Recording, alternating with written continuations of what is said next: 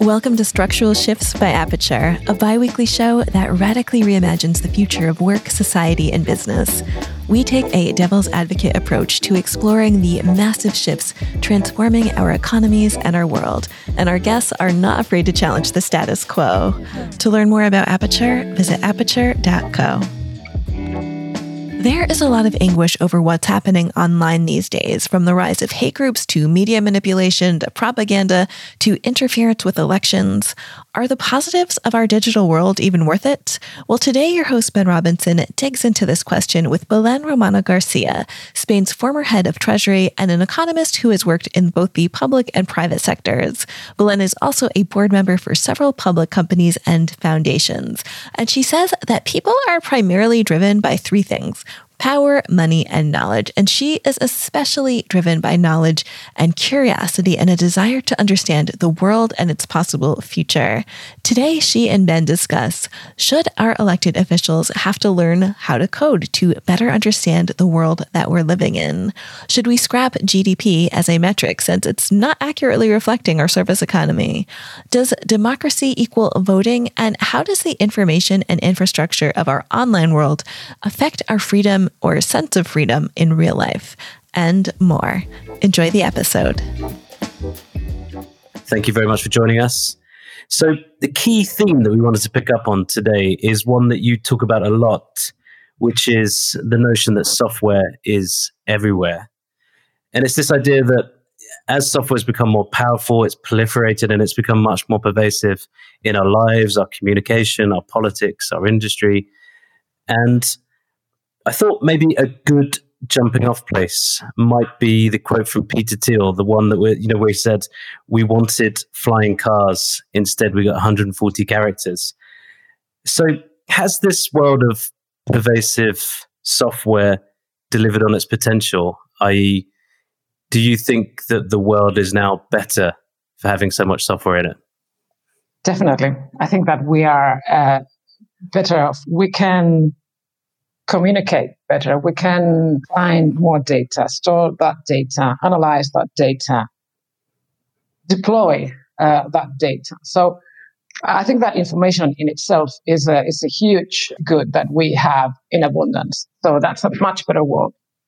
Of course, when you have any advances, scientific advances, or new ways of, of creating value or knowledge, that does not come without its flaws and it, without its problems. And it takes time for societies to understand the real implications, good and bad, by the way, of any advance. So I think that we are better off. It's sort of a trial and error thing. We, we are understanding the implications, the advantages, the disadvantages.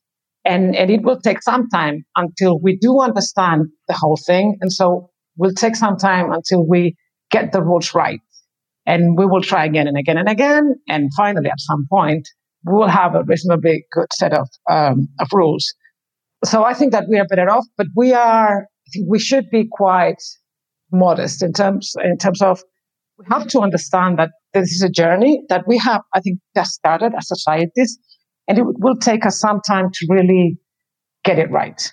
If we think about some of the negative applications of, of digitization, we might think about you know, is scope for manipulation, for example, or we might think about, you know, s- some of the scary things that people say about where AI is headed, right? You know, that, you know, we'll, we'll, we'll, we'll be controlled by software rather than it kind of being used as a tool for, by us to improve our lives. But ha- you believe that on balance, overall, it's been a force for the good? I think so. Of course, it has many dangers, but that happens with anything that you can think of. When uh, cars started, there were so many dangers around that, and there were no rules. So it took some time, decades, to set the rules and understand what is good, what is bad, what should be done, what shouldn't be, who should be controlling that, how should uh, the authority control that, how can we drive around the world. So th- th- there were a number of things that happened over a decade. But finally, the car gives us many things. Of course, good and bad, but some. And you, if you understand the real implications, and that includes, for example, climate change, then you get to have a much better um, deployment of, of that advance. You know, as human beings, we usually get to understand, control, and react. So, so the, the fact that some advances have um, danger dangers, that's always the case. That's, that happens with medicine, that happens with pharmaceuticals, that happens with anything you can think of, basically. And, and, and reality uh, leads us to think that, that once we get to understand, then things are much better after that advancement than before. The problem, of course, is always the transition period. Yeah. So, since this is a trial and error and it will take time for us to get it right, there will be many things that will happen that won't be good and people that will be harmed. That's absolutely the case. And, and, and, and that's a very difficult point because, mm, as said, when it's something new, we don't really understand the, the final implications. So this trial and error, and you see that everywhere. Um, so we didn't know that Facebook could be a potentially dangerous uh, tool for political institutions. The suffering that outcome to understand, yeah, this may happen. And now we are starting to think, should we do something? What can we do? What, what are the limits? So um, does it mean that, that social networks should be banned? I don't think so. They should be used for good. It's like with the cars. I mean, the, the, fact, the fact that a car is a dangerous tool doesn't mean that you should control it. You should regulate it. And if we just continue for a second with that analogy of the car, where do you think we are in this in this transition? You know, so it took a long time for you know before cars had seatbelts. It took a long time before cars had emission standards. How far into this digital transition do you think we are, and how good a job do you think the rule setters are doing? We are on a on a very very early stage, and and and it's very difficult for rulers to set the rule. And one of the things that I worry about uh, around this setting the rules is the fact that parliaments understand laws, but they don't understand codes. Turns out that codes are also ruling our lives. So if we don't get them to understand codes, to understand that language, it will be very difficult for them to set the right rules. And I think that we're far from that. Is it, as I always, as if you had a council of wise men, old men, that had to set the rules, they couldn't read and they had to set the rules for the printing press. They would just say, okay, whatever is printed that I cannot read should be fair, balanced, whatever. But they cannot enforce it because they cannot read the book. I think we're in a similar situation where individuals setting the rules do not speak the language, cannot read the code. And hence, all they are doing so far is giving this open recommendation of should be fair and, and avoid bias and these things. But then they, they're driven by the outcome and they cannot prevent it from happening because they don't understand. Yeah. So I think that we are at a pretty early stage we need rulers that understand codes. I think the EU cookie policy is a very good example of policy that's set by people that don't understand the nature of the digital world. What about economists? So you're an economist. How good a job do you think economists are doing at understanding the new world and changing their measurement tools? You know, I'll give you, uh, to make it more concrete, we basically live in a world where we don't think we have any inflation. We think productivity growth sucks. But is that really the case? Because, you know, there might not be, you know, inflation in the price of streaming music, but there feels like there's a lot of inflation in in other areas, healthcare and so on. Do you think we're using the right measurement tools for the digital world? We economists are, are really struggling because we are we are all educated in a world in an industrial world. So if you take GDP, GDP nominal versus real is inflation. GDP is a very industrial concept in many ways. I mean, it started as one physical thing times the price, and that is GDP. And the, the evolution of both the number of, of physical things and the prices leads you to the to, to GDP real and nominal. We started struggling with services. So you know that for decades, for example, financial services were not part of the GDP because no one thought it was it could be measured in terms of any uh, value added. So with services, which is um, something in the middle between digital and industrial, we did struggle to understand productivity, to measure. You don't have a physical thing, you know, whatever um, glasses times uh, the price. It's services, and you don't know what that means in a, in a, in a very industrial world. So, so we tried to build this bridge with services. Did, did a very good job, but reasonably good, I think. But if you jump to digital, you don't have this vertical approach to sector, which is very industrial. So, and, and there's this, this huge debate now in the economist world around one, uh, inflation and two, productivity, as you were rightly saying. You know, that, that there are now two camps. Some people saying we're heading into a world of no inflation forever. And some people thinking that we are heading into, into a high inflation world because finally um, a monetary uh, phenomenon. But but as I said, I struggle with with that, and I'm it's difficult to to get cyber economy into this, the cyber factor into the GDP. I'll give you one example that I always think of. The value of for Google of having Germany where is it? Is it part of the GDP, German GDP? It doesn't look like that because that value is not the revenue. The revenue is coming from the, the German. It's much more than that. It's a network. So it's part of the network that increases the value of the whole network. That's not part of the German GDP. Where is it? My point is that probably it's part of the Google market cap. And that's why, because of this cyber GDP we are not measuring, we are not taxing, we are not tracking. So we don't know how, uh, whether we are getting richer or not. We don't know um, whether we have the, a fair taxing system or not. Basically, there's part of the GDP that is not there. And, and you see that again and again and again. You, you, uh, you gave the, the music uh, industry as an example. That's a perfect example of something like that. So we used to have a music industry that could be measured in an industrial way. The number of LPs that or the number of stores, or that was easily, or the number of concerts. And then you have tickets times price. Then all of a sudden comes streaming. Basically, in terms of GDP, the music industry has disappeared because you don't have much employment. You don't have tickets. You don't have LPs. So you don't have physical things that you can measure. Even then, we have never been able to access so much music in our lives. Yeah. Not, not necessarily for free. You pay for that. I mean, Spotify, you pay for it. But you access a huge store of music that you can choose, you can find, whatever. That's not part of the GDP. Yeah, it seems to me um, that the, the abundance that you talk about translates into consumer surplus, right? Which is you know, by definition, not captured because it's surplus.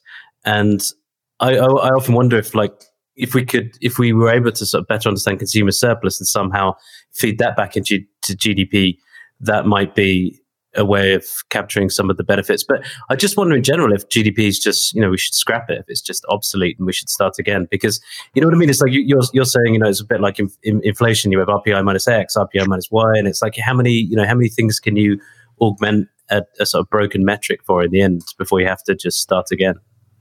Well, the fact that we we are using not a perfect measurement does not mean that we should use none.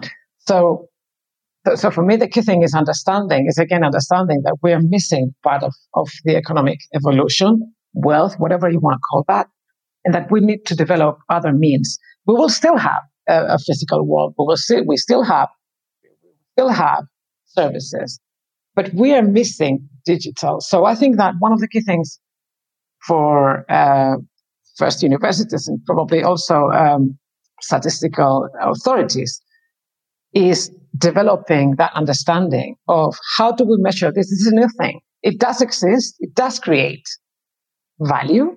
So this is again a very old, um, a very old debate: uh, value versus price, and and and that impacts everything.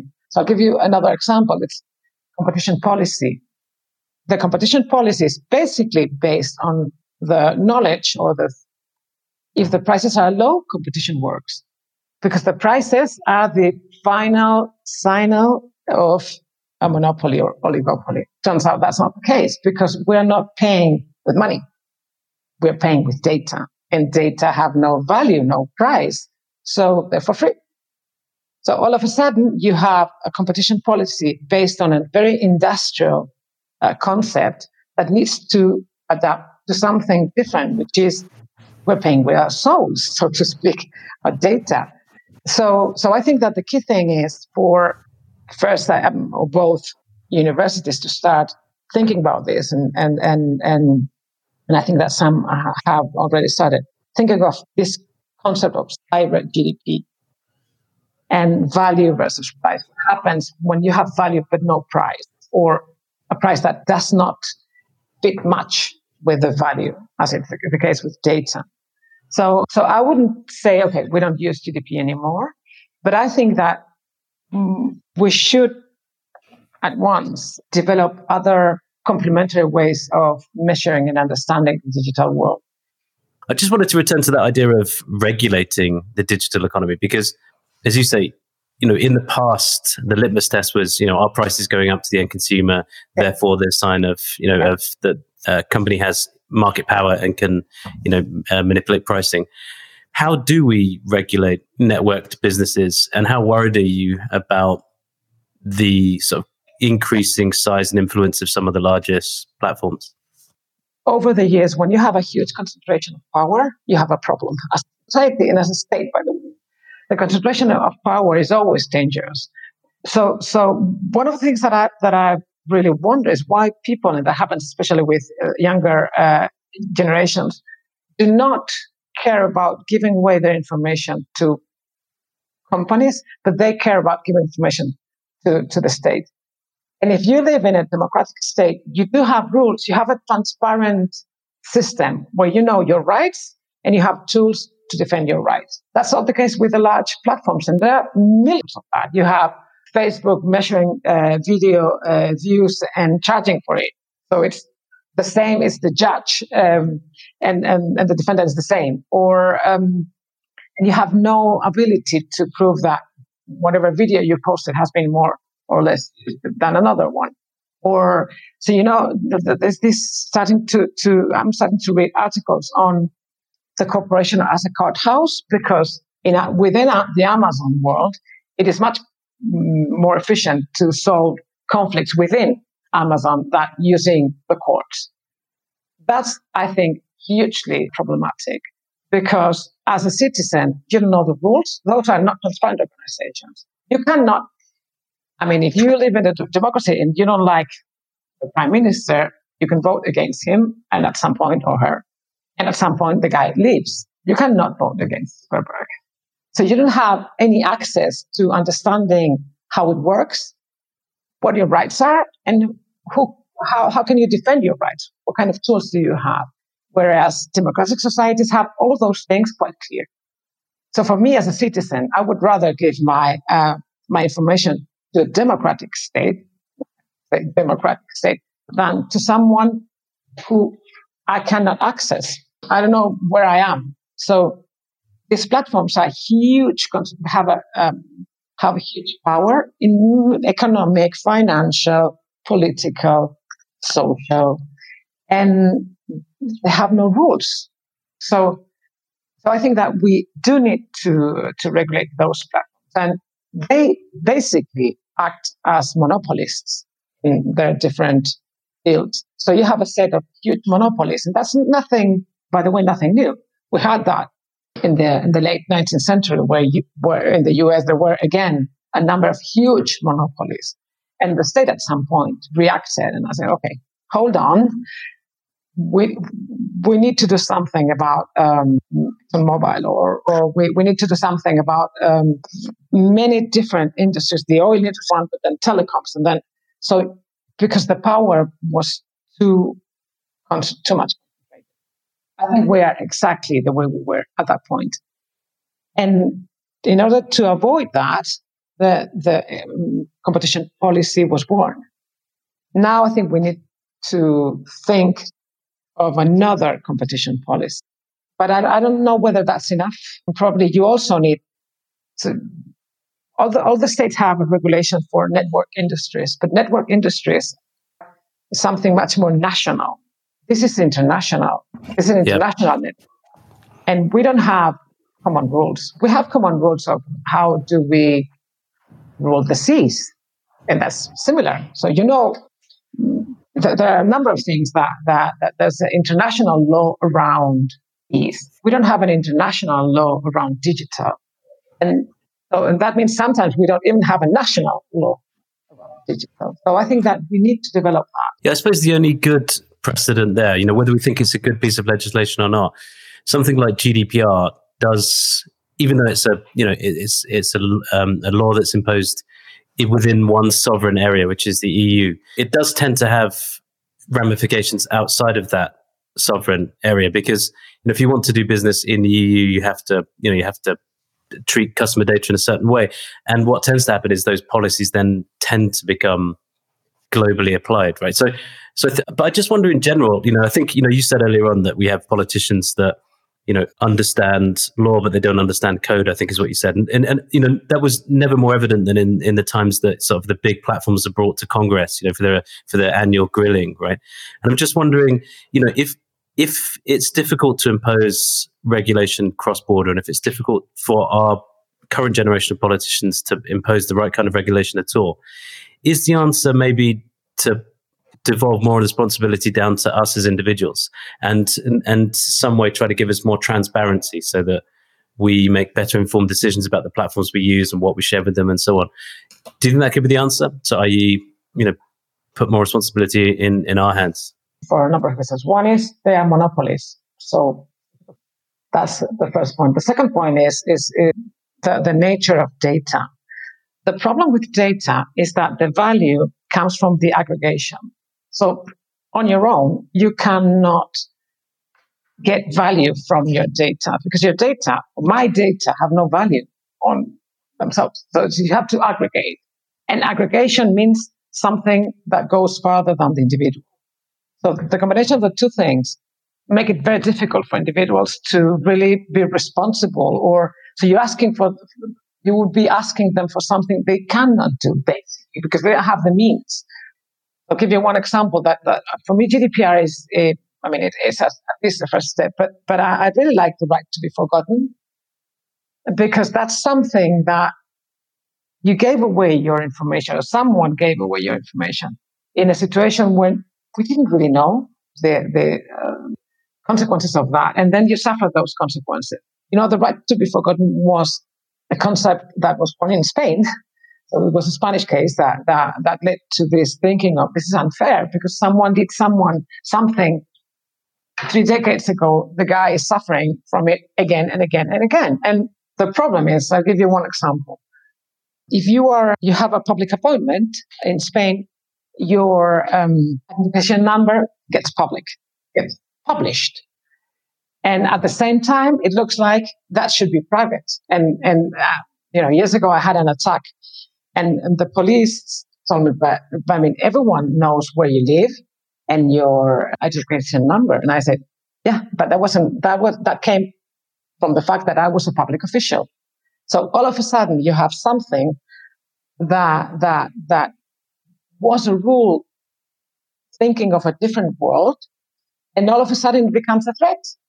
And you cannot do anything because that is not part of the right to be forgotten. That's nothing wrong, but it's part of my privacy. And even then, it's there. So, so as individual, I cannot do much. Think of that, that, that I need infrastructure of authorities, courts that help me protect my rights understand and protect my rights. So I don't think that individuals are the way out. So, so, so regulations are still a thorny issue, and the other issue I wanted to talk about was this this idea of you know your, your idea of sort of policing the seas, right? Because what are the seas? You know, so w- w- sorry, I'm getting lost slightly in the analogy, but like you know, what's what's the landmass? What's the sea? And if if Europe is a landmass, you know, and we don't have any really large platforms, where where do we stand? I mean, how how you know, for example, how for how long can Europe impose regulation like GDPR when it doesn't have platform companies of, of its own? Because it's it's a bit like you know we're imposing legislation on companies that aren't even in our jurisdiction. But but that's why I like the analogy of the seas because national law, you do regulate companies that are not part of your uh, jurisdiction. And, and I think that the internet is, has been almost a global ocean. I think it's not anymore.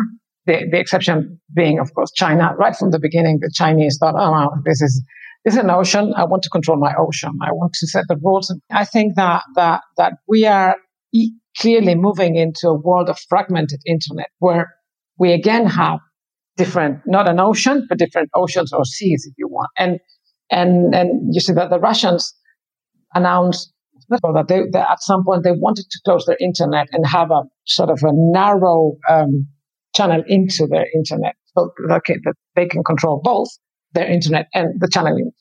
The Chinese, of course, control that.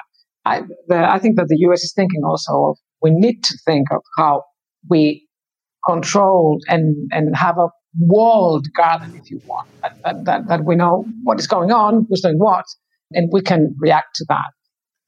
So this dream of an open internet for every country, uh, whatever, I think it's over. And, and of course, that worries me in terms of Europe because so Europe has advantages and disadvantages. The, the, the, the disadvantages that, of course, we lack any sort of that's a huge disadvantage. The advantage is that, that, that we still are the largest market in the world. We are interesting. The problem is when you're not interesting at all, then you're done. But when you can add value, then you get to, you have some tools to, uh, to, to, to regulate that value that you are creating. So I think that, that, that Europe has that right and that ability and also the tradition. I think that, that we do have the tradition. We may over-regulate sometimes, but we know how to regulate. And we think of, uh, of, of the individual as someone that has to be protected. Um, that's, that, that, that come, comes from a long, long tradition of European thinking, philosophy, political science, sociology, anything you can think of. So from that point of view, Europe has a chance the thing is, for me, that if you, we, we use another analogy, um, and we think of the late 19th century and how the industrial power was built, and that means power for states or companies, there were three things the ability to produce things, the ability to move those things. So you, you needed a physical infrastructure. And then the rules of the game. And if you look at the industrial world, the industrial powers, what they did is okay, I produce, I build infrastructure, the train being the first one, and quite clear. If you look at the, the how the, the trains were, were designed in the 19th century, you, you knew who was powerful and who wasn't in terms of countries. Spain was losing the battle, and only looking at that map is clear. And then the rules of the game, which is free trade, that coincidentally only applied to industrial goods, not to agricultural.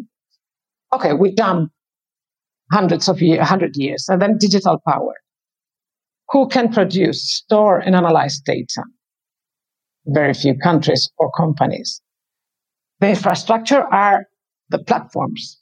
We lack the infrastructure. Yep. And then the rules. So far, we haven't got any rules, no rules at all. I mean, not even these free trade rules. We didn't have a rule because we didn't thought think we needed it. So in, in, in the 21st century, those either countries or regions or companies, uh, for that matter, that will rule the world will be the ones that will be able to do the three things produce, store, and analyze data, move around those data, the platforms, and then set the right. So, how, how worried are you about Europe then? Because at the moment we're, we're trying to set the rules to some extent. You know, GDPR, for example, PSD2, but we don't produce or move the goods, right? Or, or, we don't produce and have the infrastructure. So we won't be able to set the rules very long in that in that case, right? So so where where does that leave us? And and and can and do you think the game is over in terms of creating the infrastructure? I think we're really far behind. We're late, but it's like Does it mean that then we have to say, okay, we give it up? I think we should we should fight. And fighting means a number of things. One is if we could understand how to rule this right, if we could read the code, we would have a huge advantage. And that's something that we could develop.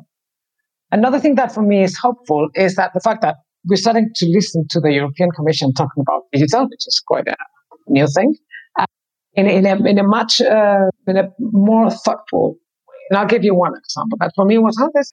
So the European authorities came to the conclusion. I think that's my reading. I have to say that they came to the conclusion that okay, we have lost the war on personal individual data, but there's a huge wave of data coming, which is data, data coming from systems physical things. We are an industrial power. Yep. Why don't we build on that? I think that is a that is great because, by the way, physical things you get to personal data. So even though we lack the platform for personal data, which is the case, we could build plat- platforms around uh, non-personal, non non-human data, if you want, data stemming from from goods or uh, systems.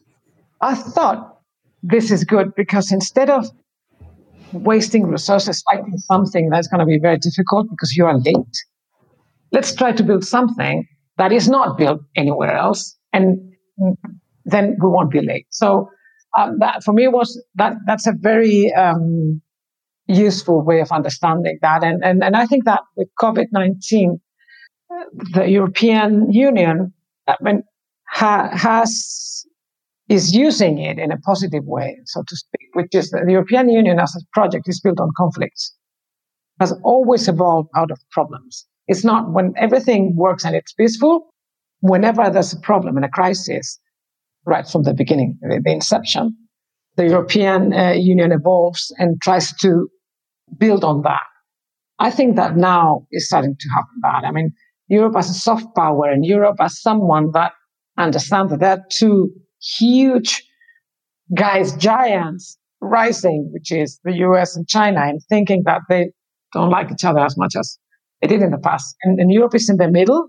That could be a potential advantage if we are smart enough. So for me, the, the, the, the worst part of it would be if we thought of it as when you are uh, you have a castle on your right, another castle in your left, and you have you you are on the plane. Then whoever comes, you're done. Yeah that that is not the, the way to understand that. Um, I think because then we're done. If we build on our of, of on our chances, I think, and and we do have chances. I think that's quite clear. You know, with the cloud, we're late, but still, you know, that Germany and France are thinking or are starting to create a cloud. Will it be like that? Will it be as competitive? Will it be? We'll see. But but I think that's a that's a that's the right move. We should have uh, done, made that move long ago, but at least we're starting. So in in relative terms, we are behind the U.S. and China, but we are ahead the rest of the world. So so I'm I'm hopeful, and I think that that Europe is built on on this notion of of, of the individual as the right, uh, which is differential. I think uh, it's quite interesting what's happening with TikTok right? Because it, I think your words is probably a good way of thinking about this, right? Which is you got the sort of Chinese castle, the US castle. Do you think what we're now seeing is, you know, those those two citadels are trying to now establish and define their spheres of influence? And so, you know, TikTok was a case of okay, you're you know that that's that's almost like an invading army and we're you know we're not going to allow that into our citadel and then everything that's happening with tiktok in India seems to be a bit like you know India's kind of aligning around the US castle. And and you know, and then I think your your your current description of the of the European kind of no man's land is quite accurate because Europe hasn't yet, I don't think, really um, decided which castle it's going to align itself with, and maybe that's, as you say, maybe that's a uh, that's a for, for a short period of time, that gives us a position of, of, of, of influence because we can arb- arbitrage between those two castles. Um, but is that is that the way you think about the world? Which is that that's where we are now. We've got you know the, the idea of like this you know pax americana kind of world that was global is over, and increasingly nations are going to have to choose between you know which of these two castles they align themselves to, or do you think there'll be more castles like the Russian castle, the African castle?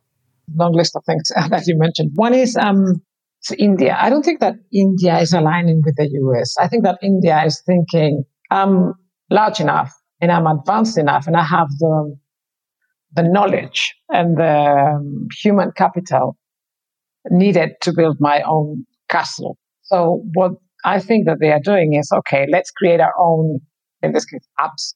For them, it's much more the understanding of this is exactly a backdoor that you can use to look around. I don't want you to have that. It's not only the influence, it's also the information that you get. So, so I think that, that India, you know, one of the things with digital, it looks like it, the network effects come with, with a huge amount of data. And a huge amount of data, if talking about personal data, comes from large populations. India, which is a very, very large country, has the means to create their own network effects. They don't need to have anyone else. They are, as it happens with China, they are large on their own. They, don't need to have anyone else to create network effects. So, so I think that they have understood that and they want to build on that. And and from that point of view, neither the US nor Europe on our own, I think, I don't think we are large enough in terms of that sort of pool of population and data. Probably we need to think of something that combines both. Otherwise, it's very difficult. Um, if you think of if the US thought, okay, I'm closing my castle, it's only us, that's not enough. That's clearly not enough. They need to think of, of, of other pools of population. Um, probably we will see at least, I think that large countries will try to build their own castle. Brazil is another example of a country that thinks that they are large enough, they have the means, they have the knowledge to to do something on their own. And and so so we will have that as it happens with the if you think of the industrial world, the world, of course, the, the, the, first industrial power was the UK, but then Germany reacted pretty soon, and then the US also. So you uh, you ended having a number, a short number of industrial powers, but a number of industrial powers. So I think that we will see something similar. Not only two, we will have. I think we will have a number of, of powers, and I think I hope that Europe will use that as an as, as a chance because I think what's interesting about India is with Jio, right? They've almost sort of separated infrastructure from production, which is to say, you know, since we own the infrastructure, we'll allow you know foreign companies, you know, or, or American platforms to to to operate on the infrastructure, but we own the infrastructure. So we have, yeah. you know, we have we have a certain level of sovereignty that the that Europe, for example, doesn't have because we neither have the platforms nor the infrastructure, right? So I wonder if that might be the model for as you you you referenced Brazil. I wonder if that might be the model that is followed by others, right? At least then you have a stake in the digital world. Whereas you know if you own neither the infrastructure nor the platform, you have no. I, I agree. I think that that that that at least you need to control the highway, and then you get to decide which car can go through that highway and whether you have to charge or not, and the whole thing. If you lack the everything, if you lack the, high, the, the highway and the car, you're done. Um, so, so as it was the case in, in the in the industrial world, you needed to have uh, infrastructure for trains, and that you built, controlled, and and then otherwise, if someone else, one example again, we didn't have the money to build our own infrastructure in the 19th century. What's the UK that the British companies that built it. So they built it for their own, not for the Spanish um, yep. people. It was more to extract value out of mines, basically. So we had exactly the wrong infrastructure that we did not own, not control, not design. So you're done. You cannot succeed, succeed in the industrial world with those weaknesses. I want to pick up on something that you that you talk about, which is that democracy does not equal voting. What, what do you mean when you say democracy does not equal voting, and and how is that somehow a digital, or, or, or how is that sort of relevant to this digital shift? People tend to think that if I vote, that's fine. Then I can I can defend my my rights, but that's not true. It's for example, you have certain rules uh, to control propaganda or financing in a democracy, or what kind of information you can can give of, of how long uh, are you always in, on campaign or can you be bombarding people again and again and again? Do, do, do you give them one day off to think, whatever? So a number of things that, that complement the voting. But I think that we have completely forgotten that those, that infrastructure of rules is key. And if you don't have that, then voting doesn't. Any dictator can organize a voting. And quite coincidentally, is always to his advantage. It's always 95%. But it's not the voting. It is the whole thing that comes before the voting that grants that, that, that grants that that voting will be a legitimate exercise in terms of uh, democratic exercise. So, so that for me is key. It's not only uh, so you can you can opt out Facebook. That's a voting. You vote with your feet, which does not change much. I have to say because you have nothing else and you're out. But that's not much. So, you're, so you're arguing almost we're, we're you know um, succumbing to this this illusion that because we get to vote more often and there are more referenda yeah. that we're somehow yeah. more empowered and, and and you know we have more control over our affairs whereas you're saying the opposite is true because if i understand what you're saying rightly you're saying a lot of the the sort of underpinnings of democracy as we think about it are being washed away yeah. or eroded by digitization. So c- can we just can we just delve slightly into that? So if we think about some of the things that are critical to a democracy, such as you know having accurate information, is is that is it principally around information that you think that democracy is being eroded, or do you see other areas where where the sort of you know the the waves of digitization are, are, are sort of washing and uh, away at it? I'll give you one example. I can access loads of information does it mean that I can self-diagnose uh, my illness? That's completely wrong. I have information, but not knowledge. So the difference between information and knowledge now is quite clear. That has never been the case over centuries in human history. So we need to understand this, this difference. And, you know, this, there was this um, very interesting exercise. Uh, IBM has this project debater and, and they created um, a machine that can debate with a with a person. And they had this public exercise that you can watch on YouTube of a guy debating with a machine. And the audience, that exercise was was um, arranged by uh, Intelligence uh, Square US, and they have they always have this mechanic whereby the public first says that they are against or for whatever proposition, and then after the debate they vote again the, the party that has moved more wills, if you want, or more opinions win. They did exactly the same. And, and, and, and the proposition was, should we, should states finance preschooling education? And the machine was told to say yes and why, and, and, and the individual no and why. And the exercise was for me quite telling because, of course, the machine came from with hundreds of examples of data, if you want and, and, and the individual less, but some. But he, even though he voted, he was against that proposition and most of the public was for that proposition right at the beginning. He could move more opinions because he could understand emotion. So all of a sudden, when we all have access to information, and that does not give us knowledge, that means that we can look at things the way we like. And of course, you can always find data that justifies your prejudice. That's always the case.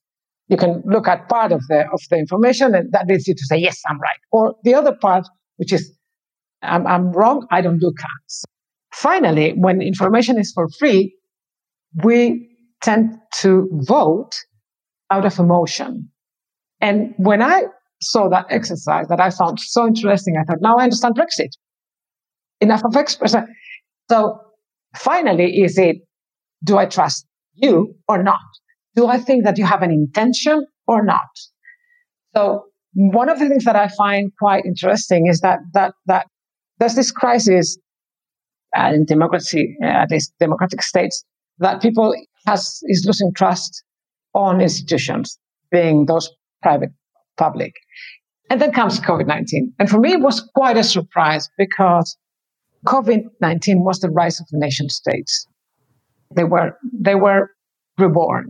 And all of a sudden, people turn to them to be protected in many ways, limiting uh, movement of citizens, um, offering health uh, care. Now, you know, buying vaccines. So the nation state has again become a key player in the um, in the economic and social world, which means that people, when in when in danger or in a situation that is difficult to understand, in a very uncertain situation, they turn to to those that are closer to them, and in terms of I, but have the size to protect them. If it's a tiny, if it's only a city, they don't have the size to give me what I need. So I need something larger.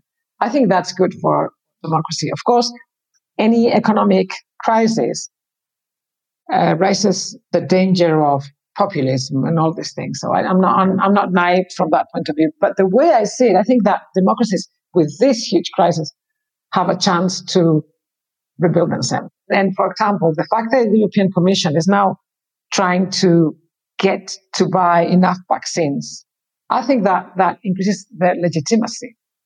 The problem was at the beginning, the European Commission did not react at all. Yeah. That means that, oh, these guys in Brussels, what are they doing exactly? So it's not only they lack legitimacy, they lack action. The fact that when in need someone can protect you, I think that's that that that that gives a chance to to to democracies to react and rebuild themselves. But of course, they need to, as said, develop understanding, break the code, means to to control the rules. So all these things that, that we have been mentioning, and, and of course build your own infrastructures as well. You often talk about how conception of democracy is so bound up with industrial age um, concepts that I suppose the other question is, you know, if if democracy depends on nation states and nation states are with a long term view, you know, in, in trouble, and and if democracy depends on you know the institutions of the industrial age, then is democracy in trouble from two sides? No, the, the, the key distribution of wealth comes through wages to work, which is uh, quite a revolution in terms of the, of the history of the human mankind. So if you work more, you, you get the chance to be wealthier. And, and that means that, that we are basically all the same because we can become the same over time. And so why can you vote and not me? And you being first a landowner, then a man or a white man. So if I am a woman and I am uh, black and I am poor, I can't become what you are. So why can't I vote? All right. So I, am given the, the, the, right to vote. Now, with the digital world, it's again, if we find the way to assign prices to value, that can bring us again to a situation where I can, I can find my, earn my living in a, in a reasonable way. And hence, this whole structure can survive.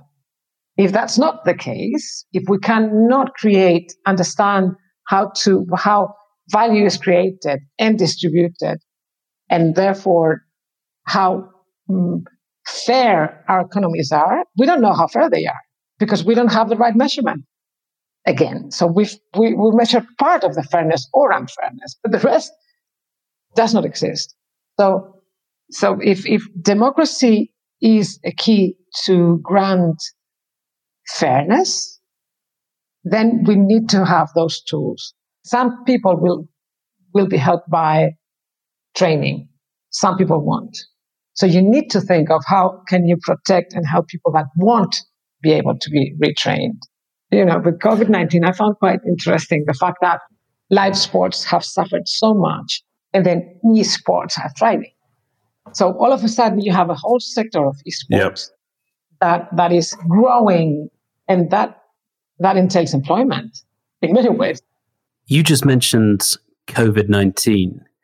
As an optimist, I'm confident that the world that awaits us will be better than the world we leave behind. But like you, I'm concerned about the transition period. And I'm, and I'm wondering, because this transition is happening so much faster now on the back of COVID 19, do you think that reduces the scope for civil unrest, wars, or any other nastiness that may happen in the transition to the post industrial world? in terms of the COVID 19, I'm worried about the, um, the, the short term economic effect bring. Mm, uh, that's absolutely true. And it's also true that, that it's somehow accelerating these trends. But the positive um, side of it is that they are becoming visible. If a problem exists and it's visible, you can tackle it. The problem that, that, that we had is that these trends have been there for 10 years, 20 years, and they weren't visible at all. So there was no, there was no public debate, public worry, um, nothing at all.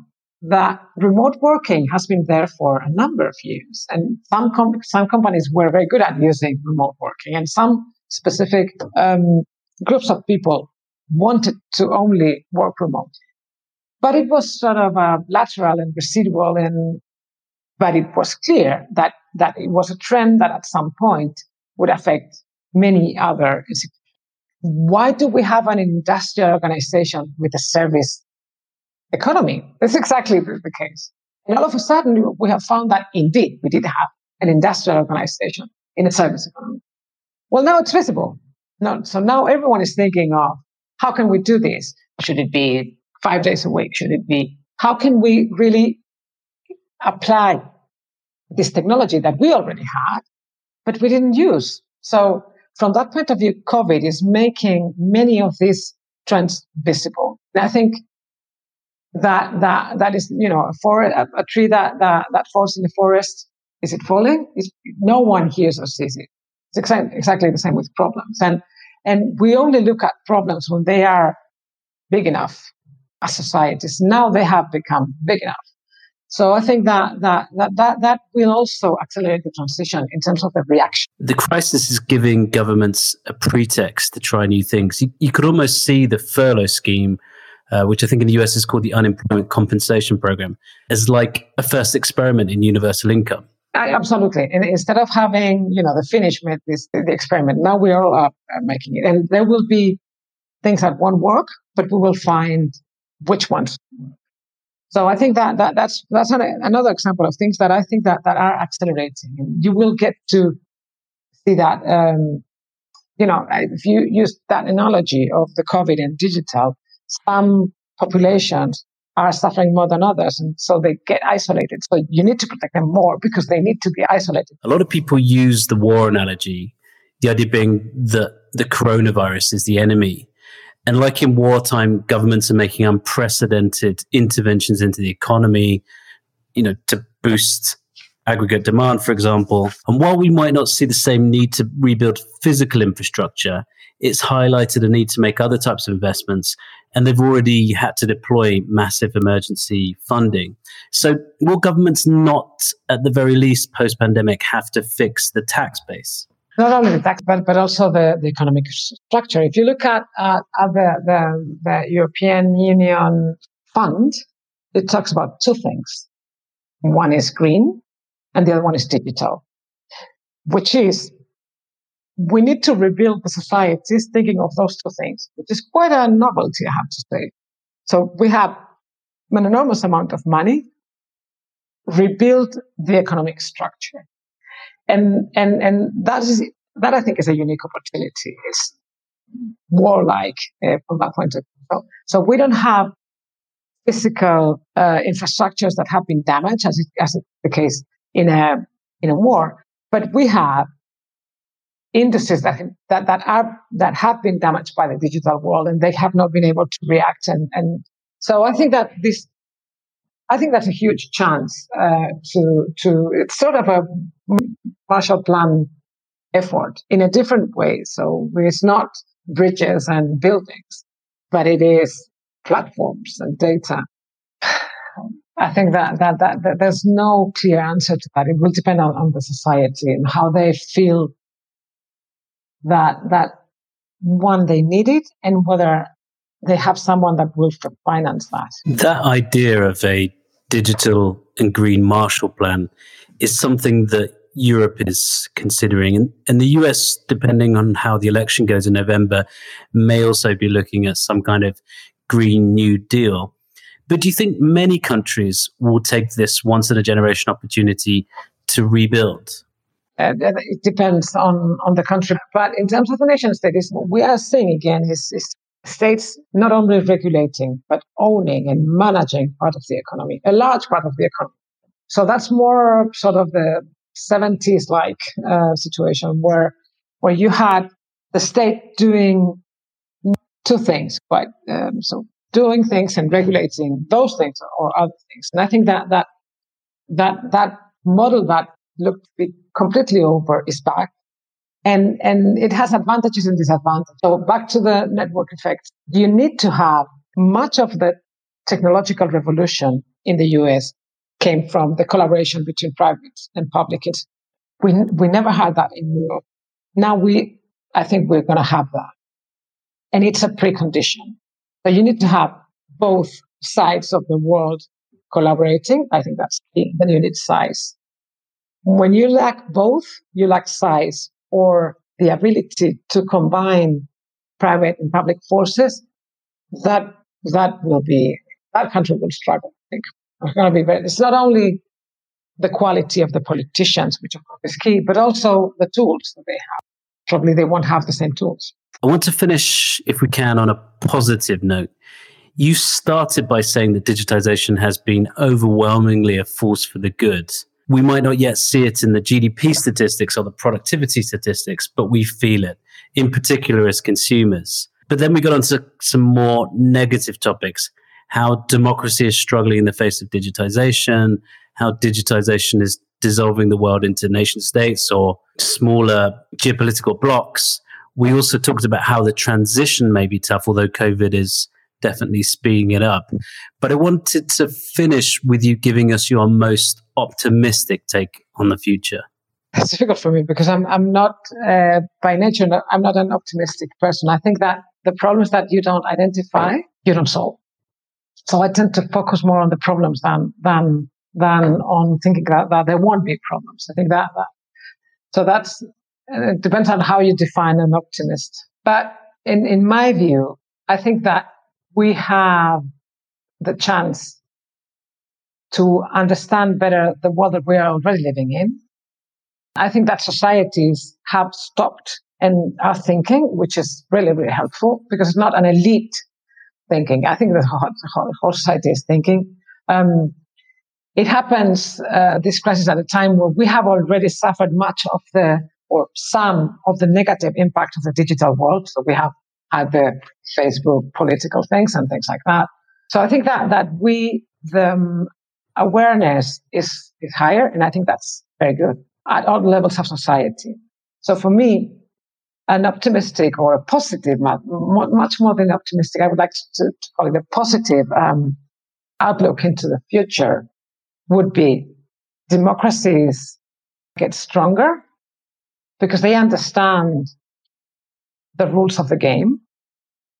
We, we get to measure, track, and if needed, control the value and impact of digital. And hence, we really create abundance and give it away to our citizens. I think that Europe has the size, the human capital, and now the understanding. So we have the tools let's use them. Thank you so much for coming on the Structural Shifts podcast. Thank you. Thank you so much. Thank you for listening to Structural Shifts by Aperture. To learn more about us, visit aperture.co. We are strategy for the networked age. Until next time.